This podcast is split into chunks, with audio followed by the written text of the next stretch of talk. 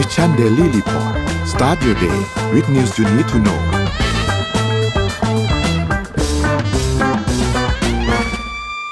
สวัสดีค่ะยินดีต้อนรับทุกท่านเข้าสู่รายการ Mission Daily Report ประจำวันที่ยี่สิบเจ็ดกันยายนพุทธศักราชสองพันห้าร้อยหกสิบหกวันนี้คุณอยู่กับพวกเราสองคนสวัสดีค่ะอ้อมสวัสดีค่ะพี่เอ็มแล้วก็สวัสดีท่านผู้ชมทุกท่านด้วยนะคะค่ะวันนี้เราก็มาเริ่มกันที่ตัวเลขเช่นเคยค่ะราคาดัชนีตลาดหลักทรัพย์ค่ะเซ็ตปิดที่ หนึ่งพันสี่ร้อยเก้าสิบสี่จุดศูนย์สอง จุดลบ ศูนย์จุดแปดแปดเปอร์เซ็นต์ ค่ะหุ้นต่างประเทศค่ะดาวโจนส์ลบ ศูนย์จุดเก้าหนึ่งเปอร์เซ็นต์ Nasdaq ลบ หนึ่งจุดสองแปดเปอร์เซ็นต์ เอ็น วาย เอส อี ลบ ศูนย์จุดเก้าแปดเปอร์เซ็นต์ เอฟ เอส ซี อี หนึ่งร้อยบวก ศูนย์จุดศูนย์สองเปอร์เซ็นต์ หังเส็งลบ หนึ่งจุดสี่แปดเปอร์เซ็นต์ ค่ะราคาน้ำมันดิบขึ้นนะคะ ดับเบิลยู ที ไอ ปิดที่ เก้าสิบจุดสามเจ็ด ยู เอส ดอลลาร์ต่อบาร์เรลบวก ศูนย์จุดเจ็ดเจ็ดเปอร์เซ็นต์ ค่ะ Brent ปิดที่ เก้าสิบสามจุดแปด ยู เอส ดอลลาร์ต่อบาร์เรลบวก ศูนย์จุดห้าห้าเปอร์เซ็นต์ ค่ะค่ะอ้อมราคาทองคำเลยค่ะราคาทองคำนะคะ ลบ ศูนย์จุดเจ็ดศูนย์เปอร์เซ็นต์ ค่ะอยู่ที่ราคา หนึ่งพันเก้าร้อยสองจุดสี่สี่ นะคะราคาคริปโตเคอเรนซีค่ะBitcoin ค่ะ ลบ ศูนย์จุดห้าเจ็ดเปอร์เซ็นต์ อยู่ที่ราคา สองหมื่นหกพันหนึ่งร้อยยี่สิบหกจุดสองหก นะคะ Ethereum ลบ ศูนย์จุดสี่เก้าเปอร์เซ็นต์ อยู่ที่ราคา หนึ่งพันห้าร้อยแปดสิบสามจุดหกหนึ่ง Binance Coin ค่ะบวก ศูนย์จุดหกห้าเปอร์เซ็นต์ อยู่ที่ราคา สองร้อยสิบเอ็ดจุดหนึ่งเก้า นะคะ Solana ลบ สอง ลบ สองจุดสามศูนย์เปอร์เซ็นต์ อยู่ที่ราคา สิบเก้าจุดหนึ่งแปด และ Bitcap Coin ค่ะ ลบ สองเปอร์เซ็นต์ นะคะอยู่ที่ราคา หนึ่งจุดศูนย์สาม นั่นเองค่ะค่ะก็มากันที่ Morning Talk นะคะวันนี้เรามาชวนคุยกันเช่นเดิมค่ะวันนี้หัวข้อของเราคือวิชาที่ไม่เคยชอบเรียนอ่าวิชาที่ไม่เคยชอบเรียนของแต่ละท่านคืออะไรคะเราคิดว่าเรียนไปทำไมแล้วเดี๋ยวเราจะมาคุยกันท้ายชั่วโมงเนาะเอ็มเชื่อว่าทุกคนต้องมีวิชาที่ไม่ชอบเรียนแหละแต่ว่าอย่าบอกว่าทุกวิชานะคะเลือกสักวิชานึงเนาะคงไม่ได้บอกว่าโอ้โหไม่ชอบเรียนเลยสักวิชานึงอันนี้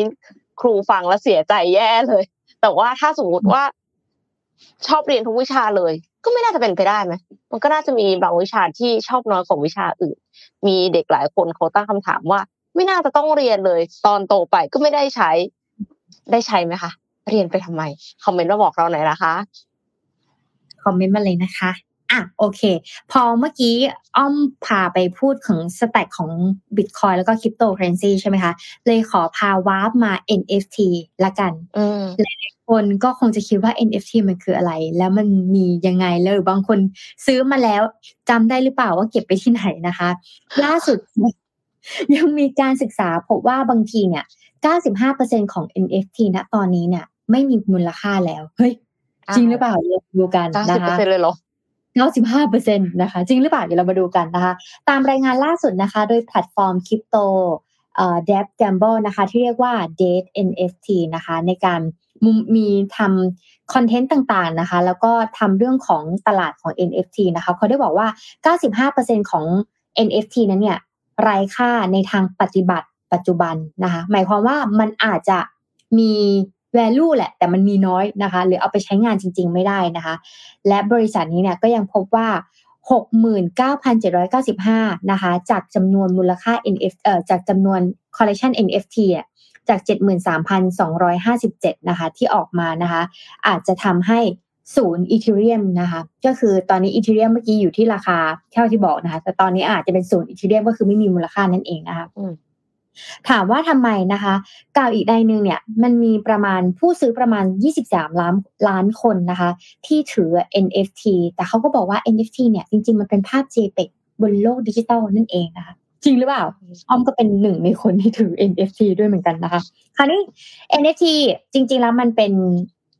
ตัวที่เก็บในรูปแบบของดิจิตอลนะคะแต่คนส่วนใหญ่ก็มาใช้ในเรื่องงานศิลปะเป็นเรื่องของการห้ามห้ามทำซ้ำห้ามดัดแปลงนะคะและมันก็จะมีอยู่บนออนไลน์นะคะถ้าพูดแบบภาษาง่ายๆนะคะคราวนี้เนี่ยมันก็เลยเป็นเรื่องของคนที่สนใจเอางานศิลปะเนี่ยมาขายและสามารถขายได้เป็นหลายล้านเลยนะเออต่อหนึ่งชิ้นนะอย่างที่ภาพที่เห็นเนี่ยทุกคนน่าจะเห็นบอลเอฟนะคะแล้วก็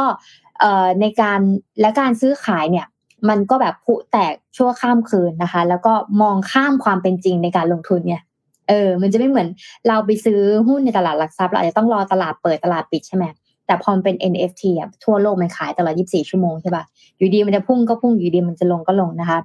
มันก็เลยสองปีที่แล้วเนี่ย เอ็น เอฟ ที มันก็เลยเป็นจุดที่น่าสนใจนะคะแล้วบางส่วนก็มีมูลค่า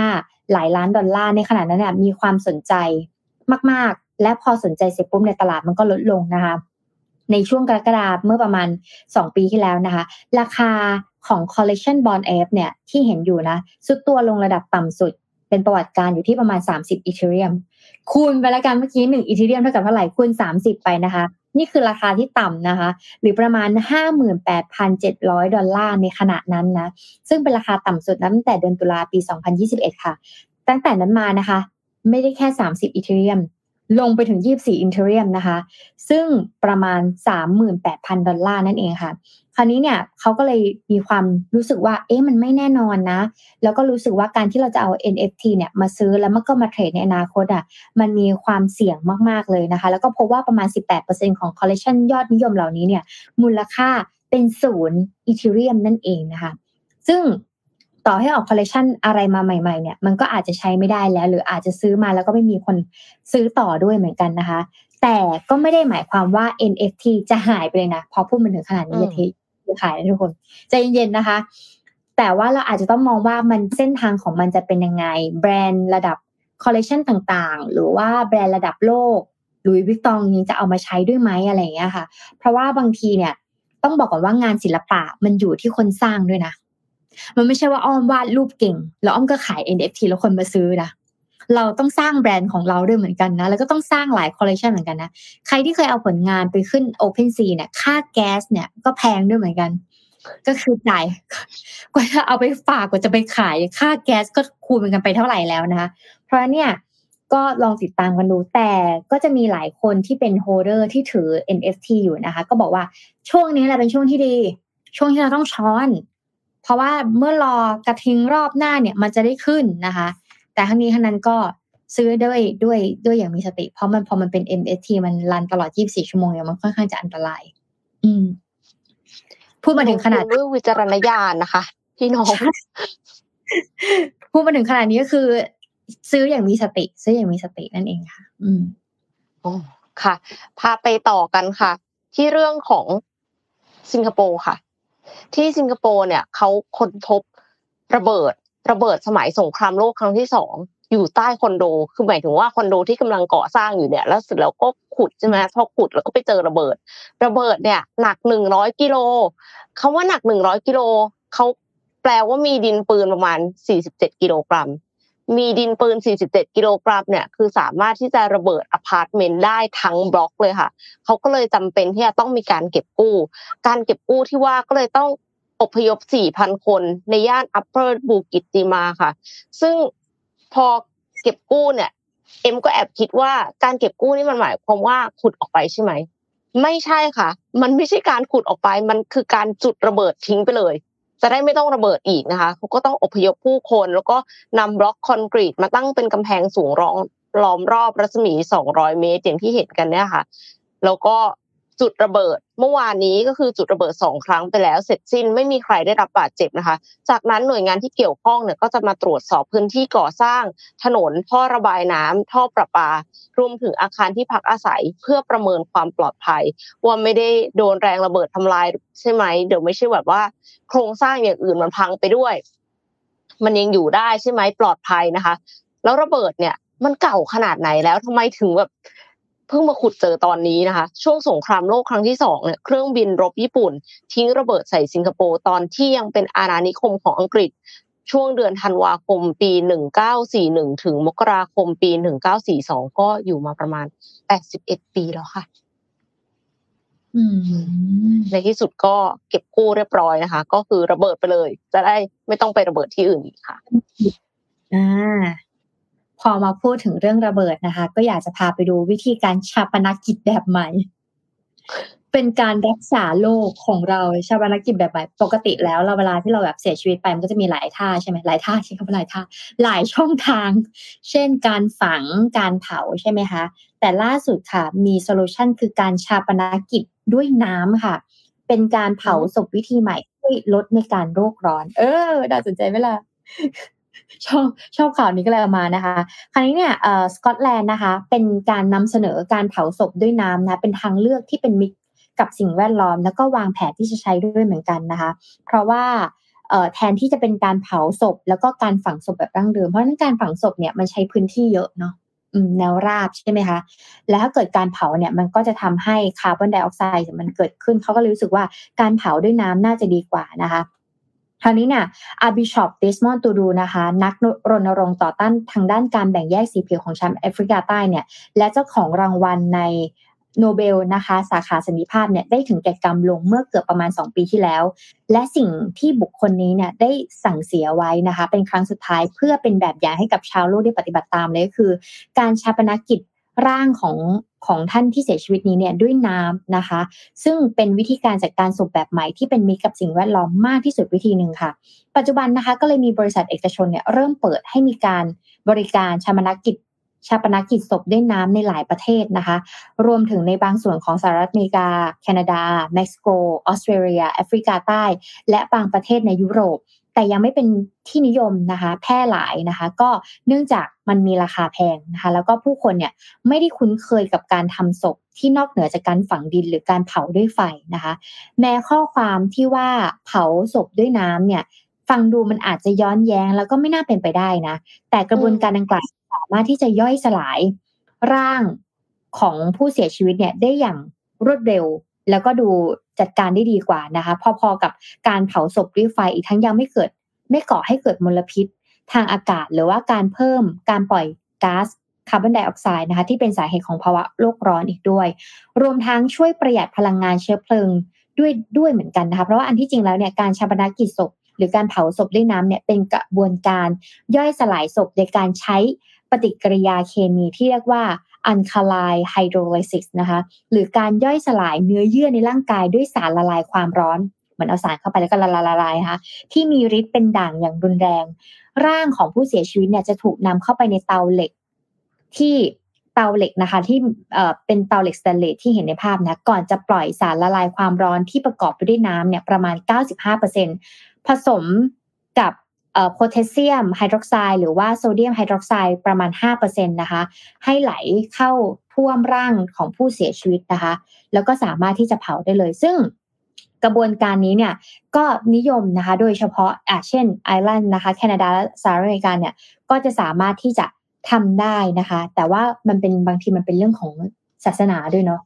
บางที่ยุคใหม่เขาก็อ่ะเห็นด้วยนะคะแล้วก็ก็ทำตามหรือว่ามีการส่งเสริมมีการเขียนในพิธีกรรมด้วยนะว่าอยากจะใช้บริการแบบนี้นะคะแต่ว่าบางที่ก็อาจจะยังใช้ไม่ได้ก็มีเรื่องของสัญชาติศาสนาด้วยนะคะ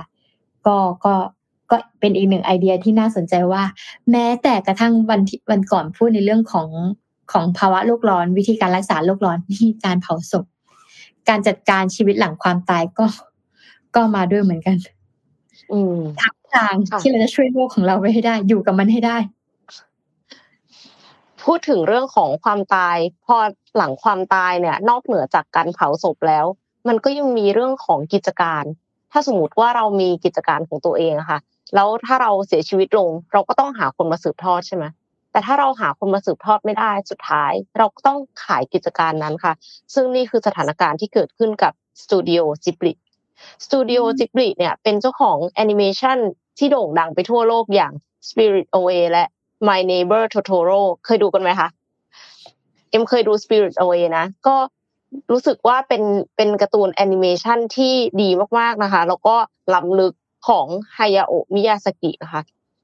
ตอนนี้หลังคุณมิยาซากิเสียชีวิตเนี่ยเขาก็ต้องหาผู้สืบทอดปกติแล้วผู้สืบทอดคือก็ทายาทแหละก็คือลูกชายแต่ปรากฏว่าลูกชายได้รับการเสนอชื่อซ้ำแล้วซ้ำเล่าให้เป็นผู้สืบทอดต่อจากพ่อแต่เขาไม่อยากเป็นค่ะเขาปฏิเสธเขาบอกว่าคงเป็นเรื่องยากที่จะรับช่วงต่อจิบลิด้วยตัวเองและน่าจะเป็นการดีกว่าที่จะฝากอนาคตของสตูดิโอจิบลิไว้กับคนอื่นก็เลยเกิดการขายขึ้นค่ะก็ขายให้กับ Nippon ที วี ซึ่งเขาซื้อหุ้นสตูดิโอจิบลิโดยเปลี่ยนบริษัทให้เป็นบริษัทย่อยแฟนๆสตูดิโอจิบลิเนี่ยก็ไม่ต้องห่วงนะคะเพราะว่า Nippon ที วี เขาให้คำมั่นสัญญาว่าจะปกป้องงานฝีมือและคุณค่าของแบรนด์สตูดิโอจิบลิและให้ความเป็นอิสระเ พื่อให้ Studio Ghibli สามารถโฟกัสที่การสร้างภาพยนตร์หวังว่า Studio Ghibli ก็ยังสามารถสร้างผลงานแอนิเมชั่นคุณภาพออกมาให้เราชมกันต่อไปค่ะส่วนแฟนๆ Ghibli ที่ยังไม่ได้ไปนิทรรศการ Ghibli ที่ Central World ตอนนี้มีประกาศเปิดโซนใหม่นะคะ Hall of Fame และขยายเวลาด้วยถ้าซื้อช่วง หนึ่งถึงหก ตุลาคมนี้เนี่ยยังสามารถซื้อบัตร Early Bird ได้ในราคาสี่ร้อยเก้าสิบบาทค่ะซึ่งถ้าสมมุติว่า walk in แต่เดิมมันราคาหกร้อยห้าสิบบาทอ่ะนะแล้วก็รอบนี้เอ็มไม่รู้ว่าเขาจะขยายเวลาอีกหรือเปล่าทางที่ดีรีบไปดีกว่าค่ะก็ไปได้ถึงวันที่สองมกราคมสองพันห้าร้อยหกสิบเจ็ดเท่านั้นนะคะเออเป็นการ์ตูนที่แบบชอบนะพอกลับไปดูอีกรอบนึงมันก็มีในเรื่องของปรัชญาเอ็นดูลูกชายที่แบบว่าทำเท่าไหร่ก็ไม่ดีเท่ากับพ่อแล้วก็โดนแบบทีมผู้บริหารโดนแบนต่างๆก็เลยให้พ่อขายไปแล้วกันผมสู้ไม่ไหวแล้วจริงๆมาอีกอันนึงตอนเด็กๆที่เราหลายๆคนอาจจะเคยเล่นนะคะคือเลโก้นะคะเพราะว่าเรามักจะคิดว่าเฮ้ยเลโก้นี้เนี่ยมันผลิตออกมามันเป็นพลาสติกนะแล้วมันจะรักโลกหรือเปล่านะคะจริงๆแล้วเลโก้เนี่ยเขาก็ยืนยันนะคะที่จะไม่หยุดพัฒนาวัสดุตัวต่อรักโลกนะคะเขาก็ยังหาโซลูชันต่อไปนะคะ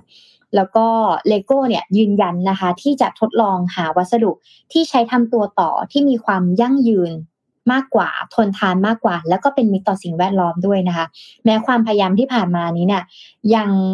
หาแนวทางในการลดปริมาณก๊าซคาร์บอนไดออกไซด์ไม่ได้นะคะเพราะว่าพลาสติกที่ทำจากโพลีเอทิลีนเทเรสทาเลตนะคะหรือว่าที่เรียกกันว่า พี อี ที เนี่ยทำการทดลองมาประมาณสองปีแล้วค่ะเพราะว่าวัสดุดังกล่าวเนี่ยไม่ช่วยลดปริมาณการปล่อยก๊าซคาร์บอนไดออกไซด์นะคะเลโก้เนี่ยก็เลยมีมุมมองว่าเราเนี่ยก็ยังจะมุ่งมั่นทำตัวต่อรักโลกนี่แหละถึงแม้จะยังไม่หาโซลูชันยังไม่เจอแต่ก็ยังทำต่อไปนะคะแล้วก็ต้องการที่จะทำให้เสร็จและทำให้มีทำให้โลกเนี่ยมันสามารถดำเนินต่อไปได้ผ่านการเล่นเกมเหล่านี้นะคะเอ่อผ่านการเล่นตัวต่อเหล่านี้เนี่ยภายในปีสองพันสามสิบสองนะคะก็อีกประมาณเก้าปีข้างหน้านะคะแล้วก็บริษัทเนี่ยตั้งเป้าจะลดปริมาณการปล่อยก๊าซคาร์บอนไดออกไซด์เนี่ยอยู่ที่ สามสิบเจ็ดเปอร์เซ็นต์ ภายในเก้าปีข้างหน้าด้วยเหมือนกันนะคะซึ่ง Lego เนี่ยก็ลงทุนไปมากกว่า หนึ่งพันสองร้อยล้านบาทบนเส้นทางการหาวัตถุดิบไม่ใช่ว่าเขาแค่บอกว่าเนี่ยฉันกำลังทำอยู่นะแต่เขาเนี่ยลงทุนไปแล้ว หนึ่งพันสองร้อยล้านบาทนะคะเพื่อหาวัตถุดิบอื่นๆหาโซลูชันอื่นๆลองประดิษฐ์ขึ้นมาทำม็อกอัพขึ้นมาว่าเป็นยังไงแล้วไปตรวจสอบว่ามันจะสามารถลดคาร์บอนไดออกไซด์ได้ขนาดไหนมันจะทนมากไหมในอนาคตเนี่ยรวมถึง Ementanol นะคะที่ผลิตคาร์บอนไดออกไซด์และไฮโดรเจนเนี่ยทำการแยกโมเลกุลของน้ำออกด้วยพลังงานหมุนเวียนเพื่อจะให้เลโก้ตัวต่อรักโลกนี้เนี่ยมันใช้งานได้ดีที่สุดนะคะเลโก้บอกว่าถึงแม้จะจ่ายไปแล้ว หนึ่งพันสองร้อยล้านบาทแต่ก็ยังจะทำอยู่นะคะแล้วก็ระบุว่ายังจะใช้ไบโอโพลีโพลีลินนะคะซึ่งเป็นพลาสติกประเภทโพลีเอทิลีนนะคะที่ใช้ในการทำผลิตภัณฑ์หลายๆอย่างในชีวิตประจำวันของเรานะคะแต่ก็มีความเป็นมิตรกับสิ่งแวดล้อมเพื่อผลิตชิ้นส่วนของเล่นต่างๆได้ดีอยู่นะคะอันนี้ก็คืออีกหนึ่งอันที่น่าสนใจนะคะและอยากจะพาไปอีกข่าวนึงในเรื่องของอีคอมเมิร์ซอ่านะคะเพราะว่ามันก็ใกล้คือเทรนด์การช้อปปิ้งอ่ะที่มันเป็นแบบเอ่อสิบเอ็ด สิบเอ็ด สิบสอง สิบสองอ่ะไม่ได้เกิดในบ้านเรานะก่อนหน้านี้มันเกิดที่ประเทศจีนใช่มั้ยพี่เอ็มจะมีช่วงวันคนโสดวันครอบครัวอะไรอย่างเงี้ยเออเขาจะช้อปปิ้งเยอะมากนะคะคราวนี้เนี่ยแพลตฟอร์มอีคอมเมิร์ซของจีนนะคะกำลังทำให้แบบระบบออนไลน์เนี่ยสั่นสะเทือนมากนะเพราะว่าการลดราคาในช่วงของอีคอมเมิร์ซของจีนเนี่ยเตรียมที่จะครองเทศกาลช้อปปิ้งทั่วโลกค่ะซึ่งในช่วงวันหยุดที่กำลังจะมาถึงนี้นะคะทั้งในฤดูกาลช้อปปิ้งของประเทศตะวันตกและช่วงวันคนโสดSingle Day นะคะในจีนนะคะสำนักข่าวรอยเตอร์เนี่ยได้รายงานว่าแพลตฟอร์มต่างๆในจีนณตอนนี้ก็ไม่ได้มีแค่หนึ่งแอปสองแอปนะมันก็มีหลายแอปมากๆกำลังวางแผนวางโซลูชันต่างๆนะคะที่จะผลักดันการขายปรับโครงสร้างทำปรับลดราคานะคะเพื่อแข่งขันความคุ้มค่าแล้วก็แย่งทราฟฟิกลูกค้ากลับมานะอันเนื่องมาจากความไม่มั่นคงของเศรษฐกิจและการฟื้นตัวของร้านค้าปลีกที่ช้ากว่าที่คาดการไว้หลังเนี่ยจีนเนี่ยก็ได้ยกเลิกมาตรการควบคุมโรคโควิดเมื่อประมาณปลายปีที่แล้วนะคะแล้วก็ในพอเขาปลดล็อกออกมาเนี่ยสิ่งที่เกิดขึ้นคือเราก็จะเห็นอสังหาริมทรัพย์ระบบการเงินต่างของจีนก็มีปัญหาเขาก็เลยเชื่อว่าซิงเกิลเดย์นี่แหละ สิบเอ็ด สิบเอ็ดนี่แหละมันจะเป็นตัวที่ดึงทราฟฟิกและเงินเข้าสู่ประเทศเยอะมากเลยนะคะในส่วนของพื้นส่วนใหญ่ของโลกนี้นะคะตั้งแต่ภูมิภาคเอเชียตะวันออกเฉียงใต้จนไปถึงอเมริกาเหนือแล้วก็ยุโรปเนี่ยบรรดาผู้บริโภคต่างๆเนี่ยตกเป็นทาสแพลตฟอร์มนะคะไม่ว่าจะเป็นแอปส้มนะคะแอปแอปแอปน้ำเงินนะคะแอปเขียวนะคะแอปน้ำเงินอะไรอย่างเงี้ยก็มานะคะซึ่งเติบโตอย่างรวดเร็วนะคะแต่ถ้าเขายกตัวอย่างเนี่ยก็คือ Temu แล้วก็ พี ดี ดี Holding นะคะแล้วก็ TikTok นะคะของเอ่อของของ Binance นะคะซึ่งจัดส่งราคาสินค้าที่ถูกจากจีนแล้วก็ขยายไปทั่วโลกนะคะแล้วก็ในช่วงเวลาที่ค่าครองชีพเนี่ยเป็นปัญหาใหญ่สำหรับผู้คนจำนวนมากเขาก็เลยมองว่าการที่ปรับลดราคาในช่วงของสิบเอ็ด สิบเอ็ด Single Day นี่แหละก็น่าจะเป็นการกอบกู้ธุรกิจได้ดีนะคะประเทศได้ดีรวมถึงจีนเนี่ยเป็นผู้ส่งออกสินค้าอุปโภคบริโภครายใหญ่มาเป็นเวลานานแล้วนะแล้วก็มีแนวโน้มที่จะส่งออกล่าสุดเนี่ยก็มั่นใจที่จะขยายในตลาดอีคอมเมิร์ซนะคะที่กระจายไปยังส่วนต่างๆของโลกแล้วก็ลองมาดูกันว่าสิบเอ็ด สิบเอ็ดจะเป็นยังไงเพราะว่าแคมเปญเลขเราเนี่ยก็มาจากจีนนี่แหละเว็บเว็บไม่เคยล่มอ่ะคิดดูดินี่ขนาดในประเทศเขานะแล้วถ้าเกิดทั่วโลกมันจะเป็นยังไงนะพูดถึงสินค้าที่ได้รับความนิยมนะคะอีกอย่างนึงเนี่ยคือบะหมี่กึ่งสำเร็จรูปค่ะการบริโภคบะหมี่กึ่งสำเร็จรูปในปีสองพันยี่สิบสองสูงสุดเป็นประวัติการณ์เพราะคนไม่มีเงินซื้ออาหารหรือเปล่าสมาคมบะหมี่กึ่งสำเร็จรูปโลก World Instant Noodles Association รายงานว่าความต้องการบะหมี่กึ่งสำเร็จรูปทั่วโลกในปีสองพันยี่สิบสองเพิ่มขึ้นเป็นกว่า หนึ่งแสนสองหมื่น ล้านห่อนะคะเพิ่มขึ้น สองจุดหนึ่งสองจุดหกเปอร์เซ็นต์ จากปีสองพันยี่สิบสองเนี่ยนับเป็นการเพิ่มขึ้นเป็นปีที่เจ็ดติดต่อกันแล้วก็ทำสถิติสูงสุดเป็นประวัติการณ์ค่ะ all time high เลยนะคะอิงจากการจัดส่งบะหมี่กึ่งสำเร็จรูปโดยประมาณห้าสิบหกประเทศทั่วโลกค่ะโดยอันดับหนึ่งก็คือจีนรวมฮ่องกงนั่นเองนะคะอันนี้มันเป็นเพราะว่าประชากรเขาเยอะหรือเปล่านะอ่ะอันดับสองคืออินโดนีเซียค่ะแล้วก็ตามมาด้วยอินเดียเวียดนามและญี่ปุ่นค่ะคือปกติแล้วบะหมี่กึ่งสำเร็จรูปเนี่ยมันเป็นที่นิยมทั่วเอเชียมาก่อนโควิดสิบเก้า อยู่แล้วใช่ไหมปกติแล้วคือถึงแม้ว่าเราจะมีเงินอ่ะเราก็อยากกินบะหมี่กึ่งสำเร็จรูปนะอย่างร้านเจโอก็ดังได้ขึ้นมาเนี่ยก็เพราะว่าเมนูมาม่าใช่ไหมคะรสชาติของเครื่องปรุงบะหมี่กึ่งสำเร็จรูปเป็นส่วนสำคัญในวัฒนธรรมอาหารของชาวเอเชียแต่ว่าแม้กระทั่งประเทศอื่นนะคะที่ไม่ได้อยู่ในเอเชียอย่างเช่นเม็กซิโกและสหรัฐอเมริกาซึ่งปกติแล้วเขาไม่ได้มีวัฒนธรรมบริโภคบะหมี่กึ่งสำเร็จรูปมาก่อนก็ยังมีบะหมี่กึ่งสำเร็จรูปที่มีความต้องการเพิ่มขึ้นด้วยนะคะซึ่งโอเคเอ็มขอ เอฟ วาย ไอ นิดนึงว่ายกเว้นคนเอเชียที่อยู่ในสหรัฐอเมริกานะอันนั้นก็กินมามากกันเหมือนกันค่ะอย่างในช่วงสองปีที่ผ่านมาตลาดบะหมี่กึ่งสำเร็จรูปขยายตัวอย่างมากในประเทศเม็กซิโกด้วยความต้องการเพิ่มขึ้น สิบเจ็ดจุดสองเปอร์เซ็นต์ ในปีสองพันยี่สิบเอ็ดและยังเพิ่มขึ้นต่อเนื่องอีก สิบเอ็ดเปอร์เซ็นต์ ในปีสองพันยี่สิบสองค่ะแต่ว่าในสหรัฐอเมริกาเนี่ยในปีสองพันยี่สิบเอ็ดความต้องการบะหมี่กึ่งสำเร็จรูปหดตัว หนึ่งจุดสี่เปอร์เซ็นต์ แต่ว่าในปีสองพันยี่สิบสองเนี่ยเพิ่มขึ้น สามจุดสี่เปอร์เซ็นต์ นะคะช่วงปีย้อนกลับไปตอนที่โควิดสิบเก้า เกิดเนี่ยในปีสองพันยี่สิบบะหมี่กึ่งสำเร็จรูปทั่วโลกพุ่งขึ้น เก้าจุดห้าเปอร์เซ็นต์ ค่ะก็คนต้องอยู่บ้านนะเนาะก็อาจจะหาอาหารกินยากขึ้นก็เลยทานบะหมี่กึ่งสำเร็จรูปจากนั้นในปีสองพันยี่สิบเอ็ดความต้องการซื้อบะหมี่กึ่งสำเร็จรูปก็ลดลง หนึ่งจุดสี่เปอร์เซ็นต์ แต่ว่ามาเพิ่มอีกครั้งในปีสองพันยี่สิบสองเนื่องจากเกิดภาวะเงินเฟ้อทั่วโลกส่งผลให้ราคาอาหารพุ่งขึ้นเกือบทุกประเทศพอผู้บริโภคมีกำลังซื้อน้อยลงก็เลยกินบะหมี่กึ่งสำเร็จรูปกันมากขึ้นค่ะเพราะว่ามีราคาที่เข้าถึงได้ทีนี้ Nissin Food และ Toyo Suisang ผู้นำอุตสาหกรรมบะหมี่กึ่งสำเร็จรูปอีกรายเนี่ยก็ทั้งสองรายก็คือต่างมีกำไรเพิ่มขึ้นอย่างมากในการดำเนินงานในต่างประเทศนะคะตอนนี้ทั้งสองบริษัทก็กำลังวางแผนที่จะตั้งโรงงานผลิตในสหรัฐอเมริกาคิดดูแล้วกันว่าเมื่อก่อนเขาไม่ได้มีวัฒนธรรมบะหมี่กึ่งสำเร็จรูปแต่ว่าตอนนี้เนี่ยเป็นที่นิยมมากถึงขนาดว่าบะหมี่กึ่งสำเร็จรูปของญี่ปุ่นจะไปตั้งโรงงานในสหรัฐอเมริกานะคะในปีสองพันยี่สิบห้าค่ะเพื่อผลิตสินค้าตอบสนองความต้องการที่เพิ่มขึ้นทั้งในสหรัฐและเม็กซิโกค่ะส่วนในตลาดญี่ปุ่นต้นทุนวัตถุดิบและบรรจุภัณฑ์เพิ่มขึ้นก็เลยขึ้นราคาซะเลยค่ะแล้วไม่ธรรมดาตรงที่ขึ้นราคาสองปีซ้อนปีละ สิบเปอร์เซ็นต์ ค่ะแต่ แต่ว่าขึ้นราคาแล้วปกติแล้วคนก็จะกินน้อยลงปะแล้วโดยเฉพาะอย่างยิ่งอาหารที่คนกินเพราะว่าไม่มีตังค์แต่ปรากฏว่าไม่ใช่ค่ะ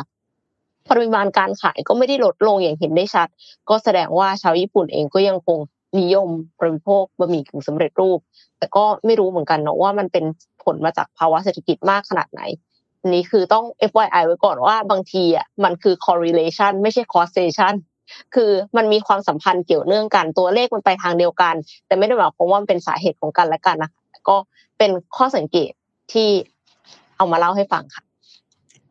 คือถ้าเข้าไปในซูเปอร์มาร์เก็ตหรือว่าในเซเว่นน่ะราเมงหรือว่าบะหมี่กึ่งสำเร็จรูปอ่ะไม่ได้ถูกแล้วนะ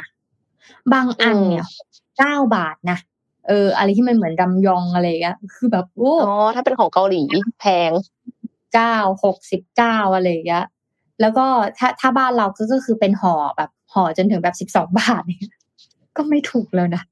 แต่ว่าตลาดน่าจะดีจริงนะคะพอพูดไปถึงแผนการขยายธุรกิจตั้งโรงงานที่สหรัฐอเมริกานะคะถ้าที่อเมริกาจะมาตั้งที่บ้านเราล่ะจะเป็นยังไงนะคะสำนักข่าวนิเคอิเอเชียรายงานว่าบริษัท Murata Manufacturing นะคะบริษัทของญี่ปุ่นซึ่งผลิตชิ้นส่วนอิเล็กทรอนิกส์และเป็นซัพพลายเออร์ของบริษัท Apple นั้นเนี่ยเพิ่งเสร็จสิ้นการก่อสร้างโรงงานแห่งใหม่ในประเทศไทยค่ะโดยจะเริ่มต้นเดินสายการผลิตเนี่ยในเดือนพฤศจิกายนนี้นะคะซึ่งถือเป็นการขยายฐานธุรกิจเพื่อผลักดันการเติบโตแม้ว่าบริษัทเนี่ยจะมีกำไรน้อยลงก็ตามลดน้อยลงก็ตามนะคะบริษัทเนี่ยมีแนวโน้มที่จะใช้จ่ายเงินหลายหมื่นล้านเยนภายในปีสองพันห้าร้อยเจ็ดสิบเอ็ดนะคะเพื่อบรรลุเป้าหมายการผลิตอย่างเต็มศักยภาพที่โรงงานใหม่แห่งนี้นะคะซึ่งอยู่ที่ไหน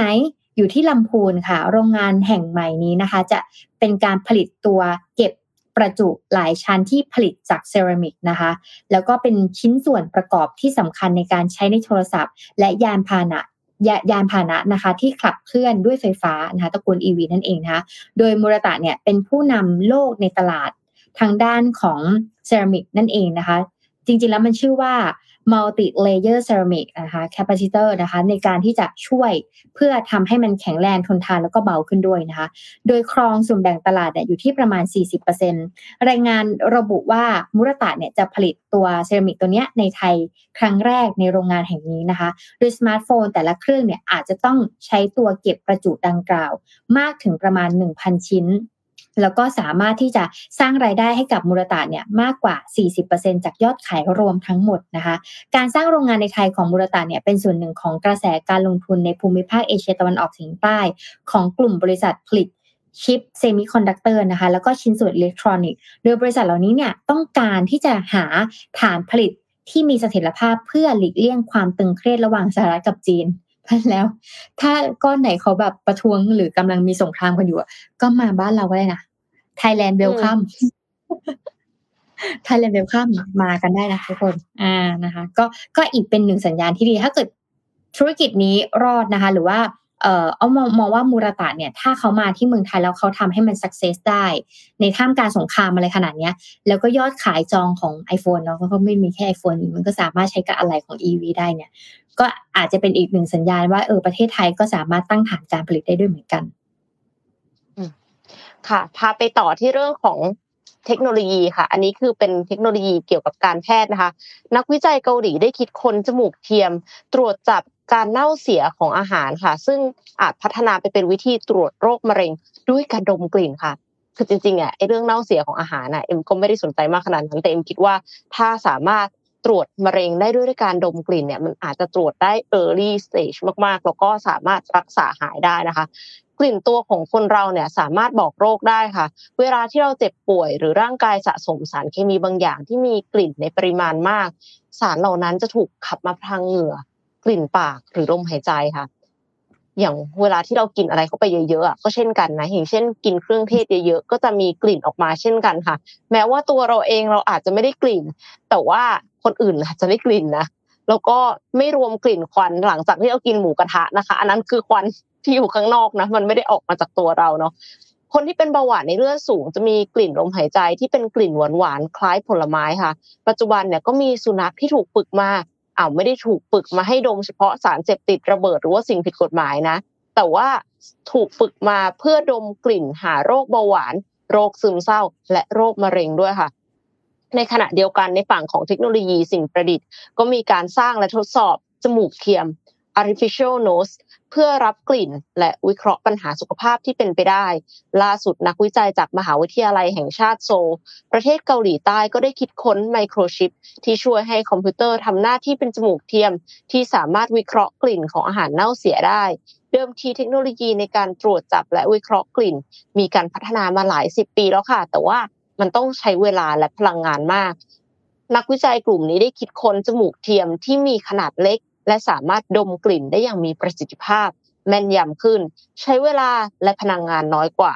สามารถเชื่อมต่อกับ smart device อย่างมือถือหรือแท็บเล็ตต่างจากจมูกเทียมสมัยก่อนค่ะโดยทีมนักวิจัยได้ทดสอบการวิเคราะห์กลิ่นด้วยการนำเนื้อไก่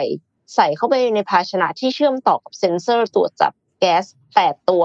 แล้วก็เป่าลมเข้าไปในภาชนะค่ะตัวเซ็นเซอร์จะคอยตรวจจับแก๊สที่ปล่อยออกมาและประมวลผลการเน่าเสียซึ่งในการทดสอบจะเป็นการตรวจจับไฮโดรเจนซัลไฟด์และแอมโมเนียที่เกิดจากการเน่าเสียของโปรตีนสัตว์ผู้เชี่ยวชาญเชื่อว่าหากจมูกเทียมได้รับการพัฒนาจะสามารถนำไปใช้ในอุตสาหกรรมอื่นได้โดยเฉพาะอย่างยิ่งการตรวจคัดกรองโรคด้วยการจับแก๊สที่อยู่ในลมหายใจลองจินตนาการถึงเครื่องเป่าวัดแอลกอฮอล์ทางลมหายใจค่ะแต่จมูกเทียมจะมีความฉลาดและแม่นยำมากกว่าเพื่อประเมินและวินิจฉัยโรคนะคะและหนึ่งในโรคที่น่าจะได้รับประโยชน์มากเลยก็คือโรคมะเร็งซึ่งโรคมะเร็งเนี่ยเป็นความผิดปกติของ ดี เอ็น เอ ที่ทำให้เซลล์มีการเจริญเติบโตที่ผิดปกติเซลล์มะเร็งมีลักษณะพิเศษคือสามารถปล่อยสารเคมีในรูปของแก๊สออกมาโดยจะระเหยไปอย่างรวดเร็วการพัฒนาจมูกเทียมทั้งในการรับกลิ่นตรวจจับแก๊สไปจนถึงการพัฒนาโปรแกรมสูตรคำนวณและระบบปัญญาประดิษฐ์ก็เลยหวังว่าจะช่วยให้ตรวจมะเร็งได้ง่ายและแม่นยำขึ้นค่ะและตรวจจับแก๊สได้หลากหลายชนิดมากขึ้นซึ่งจมูกเทียมในการศึกษานี้มีความละเอียดอยู่ที่หนึ่งต่อหนึ่งล้านและตรวจจับเฉพาะไฮโดรเจนซัลไฟด์และแอมโมเนียเท่านั้นค่ะโดยผู้ช่วยศาสตราจารย์ด้านวิศวกรรมชีวการแพทย์จากมหาวิทยาลัยมิชิแกนซึ่งก็เป็นผู้ที่วิจัยศึกษาเรื่องจมูกเทียมในการตรวจจับโรคอยู่ด้วยเนี่ยเขาก็บอกว่างานวิจัยอันนี้น่าจะเป็นประโยชน์อย่างมหาศาลแล้วก็ต่อยอดไปได้ในการตรวจหามะเร็งเพราะว่าก็คือมีความละเอียดแล้วก็มีประสิทธิภาพอย่างมากนะคะดังนั้นเราก็มีความหวังแล้วค่ะที่จะสามารถดีเทคมะเร็งได้ในระยะเวลาที่ยังสามารถรักษาได้เป็น early stage ค่ะก็อยากให้มีงานวิจัยดีๆแบบนี้มาอีกเยอะๆค่ะชอบที่พี่เอ็มแบบว่าลองยกตัวอย่างแบบว่าเราเป่าแอลกอฮอล์โดยแบบไม่ต้องเป่าอ่ะแค่ดมกลิ่นก็รู้ว่าเอ้ยเธอเมาจริงเออเธอไม่ได้ตุตะหรือเราไม่ได้เออเลอหรือว่าไม่ต้องกลัวว่าเป่าแล้วมันจะแบบว่าติดเชื้ออะไรอย่างเงี้ยก็ช่วยได้นะพอพอพอมาพูดถึงเรื่องของใช้จมูกใช่ไหมคะแต่ใครที่เคยเป็นโควิดก็จะรู้ว่าจมูกเราใช้งานไม่ได้ใช่ไหมแล้วเราลืมหรือเปล่าว่าเราอ่ะฉีดวัคซีนไปล่าสุดตอนไหนนะคะล่าสุด Pfizer เริ่มผลิตยาอีกครั้งใน North Carolina นะคะแล้วก็บางชนิดเนี่ยอาจจะขาดขาดแคลนจนถึงปีหน้าซึ่งณตอนนี้เรายังฉีดวัคซีนซ้ำกันอยู่หรือเปล่านะคะตัวอ้อมเองไม่ได้ฉีดนานแล้วนะเพราะว่ารู้สึกว่าเป็นโควิดตอนนี้ก็ก็ก็คงไม่เป็นไรแล้วว่าตอนนี้น่าจะแข็งแรงได้ระดับหนึ่งนะคะซึ่งบริษัท Pfizer อิงนะคะเป็นบริษัทเวชภัณฑ์รายใหญ่ที่สุดของสหรัฐอเมริกานะคะได้เปิดเผยว่าได้เริ่มกลับมาดำเนินผลิตโรงงานผลิตยาที่ได้รับความเสียหายอย่างหนักนะคะจากพายุทอร์นาโดเมื่อประมาณสองเดือนก่อนแล้วก็ได้พูดเสริมนี้นะคะว่ายาบางชนิดเนี่ยของโรงงานดังกล่าวเนี่ยอาจจะยังขาดแคลนจนไปถึงอย่างน้อยกลางปีสองพันห้าร้อยหกสิบเจ็ดนะคะไฟเซอร์เนี่ยระบุในแถลงการว่าบริษัทเนี่ยจะอยู่ในช่วงเริ่มต้นการฟื้นฟูอย่างเต็มรูปแบบสำหรับโรงงานในเมือง Rocky Mount รัฐ North Carolina นะคะโดยบริษัทเนี่ยคาดการณ์ว่าโรงงานจะกลับมาดำเนินได้อย่างสมบูรณ์เนี่ยภายในสิ้นปีนี้ค่ะสำนักงานข่าว ซี เอ็น บี ซี รายงานว่าโรงงานในเมือง Rocky Mount เนี่ยจัดหายาฉีดฆ่าเชื้อเนี่ยเกือบ แปดเปอร์เซ็นต์ ที่ใช้ในโรงพยาบาลของสหรัฐนะคะรวมถึงยาสลบยาแก้ปวดยาสำหรับการบำบัดยาต้านการติดเชื้อและยาระงับประสาทและกล้ามเนื้ออีกทั้งโรงงานแห่งนี้นะคะยังรับผิดชอบในการผลิตยาของบริษัทประมาณ ยี่สิบห้าเปอร์เซ็นต์ ภายในหมวดหมู่โดยเฉพาะในเหล่านี้โดยเฉพาะด้วยนะคะ การประกาศของ Pfizer นี้เนี่ยมีขึ้นในขณะที่สหรัฐกำลังเผชิญกับปัญหาการขาดแคลนยาอย่างที่ไม่เคยเกิดขึ้นมาก่อนค่ะครอบคลุมนะคะไปตั้งแต่ยาเม็ดจนไปถึงยาแก้ปวดและยาแบบฉีดที่ใช้สำหรับการรักษาโรคมะเร็งด้วยการขาดแคลนดังกล่าวนะคะเกิดขึ้นจากหลายปัจจัยเนาะรวมถึงปัญหาเกี่ยวข้องกับการควบคุมคุณภาพการผลิตและอุปสงค์ที่เพิ่มขึ้นอย่างกระทันหันนะคะก็ต้องบอกก่อนว่าช่วงนี้ไปไหนก็ต้องรักษาตัวเองดีๆนะเพราะว่าถ้าสมมติว่ายาหมดว่าต้องบอกว่ายาตัวใหม่ๆหรือว่านวัตกรรมใหม่ๆส่วนใหญ่มันก็มาจากอเมริกาเนาะอืมเพราะว่าเขามีนักลงทุนในการสนับสนุนค่ะแต่บ้านเขาตอนนี้ยาก็ไม่พอแล้วนะเพราะฉะนั้นเนี่ยดูแลตัวเองให้ดีๆคิดว่าเออเคยมีคนบอกเหมือนกันว่าตอนที่ไปอยู่อเมริกาเนี่ยค่ายาค่ารักษาพยาบาลแพงกว่าไทยมากขนาดทำฟันยังแพงบินมาทำที่ไทยน่าจะคุ้มกว่านะคะก็อย่ารอติดตามกันดูนะว่าจะเป็นยังไงแพงมากค่ะแล้วก็ประกันของสหรัฐอเมริกาเนี่ยต่อให้เรามีประกันสุขภาพนะเราก็ยังโคเพย์อยู่คือมันไม่มีการที่แบบเราไปหาหมอเสร็จแล้วเราไม่ต้องจ่ายอะไรเลยอะค่ะคือถ้าสมมติว่ามันแล้วแต่แพ็กเกจที่เราซื้อเนาะแต่ว่าอย่างเอ็มเนี่ยเอ็มเคยเจอถ้าจำไม่ผิดน่าจะแบบสองร้อยดอลลาร์แรกอะค่ะถ้าเราเราไปรักษาแล้วค่าใช้จ่ายอ่ะมันคือไม่เกินสองร้อยดอลลาร์น่ะก็คือเราจ่ายหมดเลยอ้าวแล้วจะมีประกันทำไมก็ในกรณีที่ถ้าต้องเสียตังค์สมมุติ สองพันดอลลาร์อย่างเงี้ยสองร้อยดอลลาร์แรกอ่ะเอ็มจ่ายเองแต่ว่าอีก หนึ่งพันแปดร้อย เนี่ยโคเพย์แปลว่าอะไรแปลว่าเค้าก็ไม่ได้จ่ายทั้ง หนึ่งพันแปดร้อย อีกนะก็คือแบ่งเป็นเปอร์เซ็นต์ค่ะเราก็จะจ่ายเปอร์เซ็นต์ที่น้อยแล้วเค้าจ่ายเปอร์เซ็นต์ที่เยอะในส่วนหลังจากที่สองร้อยดอลลาร์แรกอ่ะเออเพราะฉะนั้นก็คือการหาหมอที่อเมริกาเนี่ยก็ยุ่งยากมากเลยทีเดียวค่ะแล้วก็จ่ายตังค์แพงมากด้วยค่ะ